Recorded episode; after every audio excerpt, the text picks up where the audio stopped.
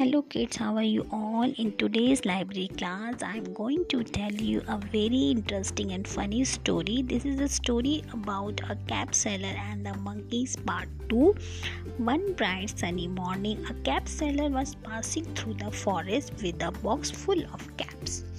It became very hot. The cap seller got very tired, so he sat under the tree to relax. He closed his eyes and soon he fell asleep.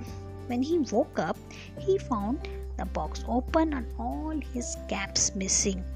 He started looking around for the caps, but he didn't find anything. At last, he looked up and found some monkeys wearing that caps. He got very angry. This reminded him the situation that his grandfather had faced one. So what he did, he took his cap off and threw it on the ground and said, Hey monkeys, look it here, what I'm doing. The cap seller now waited for quite some time to mon- for the monkeys imitate him, but they didn't. The cap seller repeated his action and shouted even more louder, Hey monkeys, look it here, what I'm doing.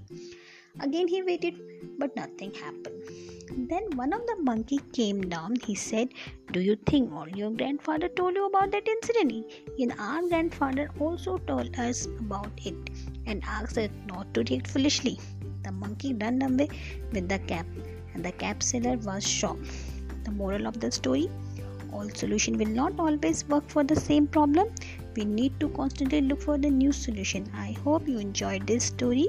For more such story keep twiners with me krishna your library ma'am. Thank you very much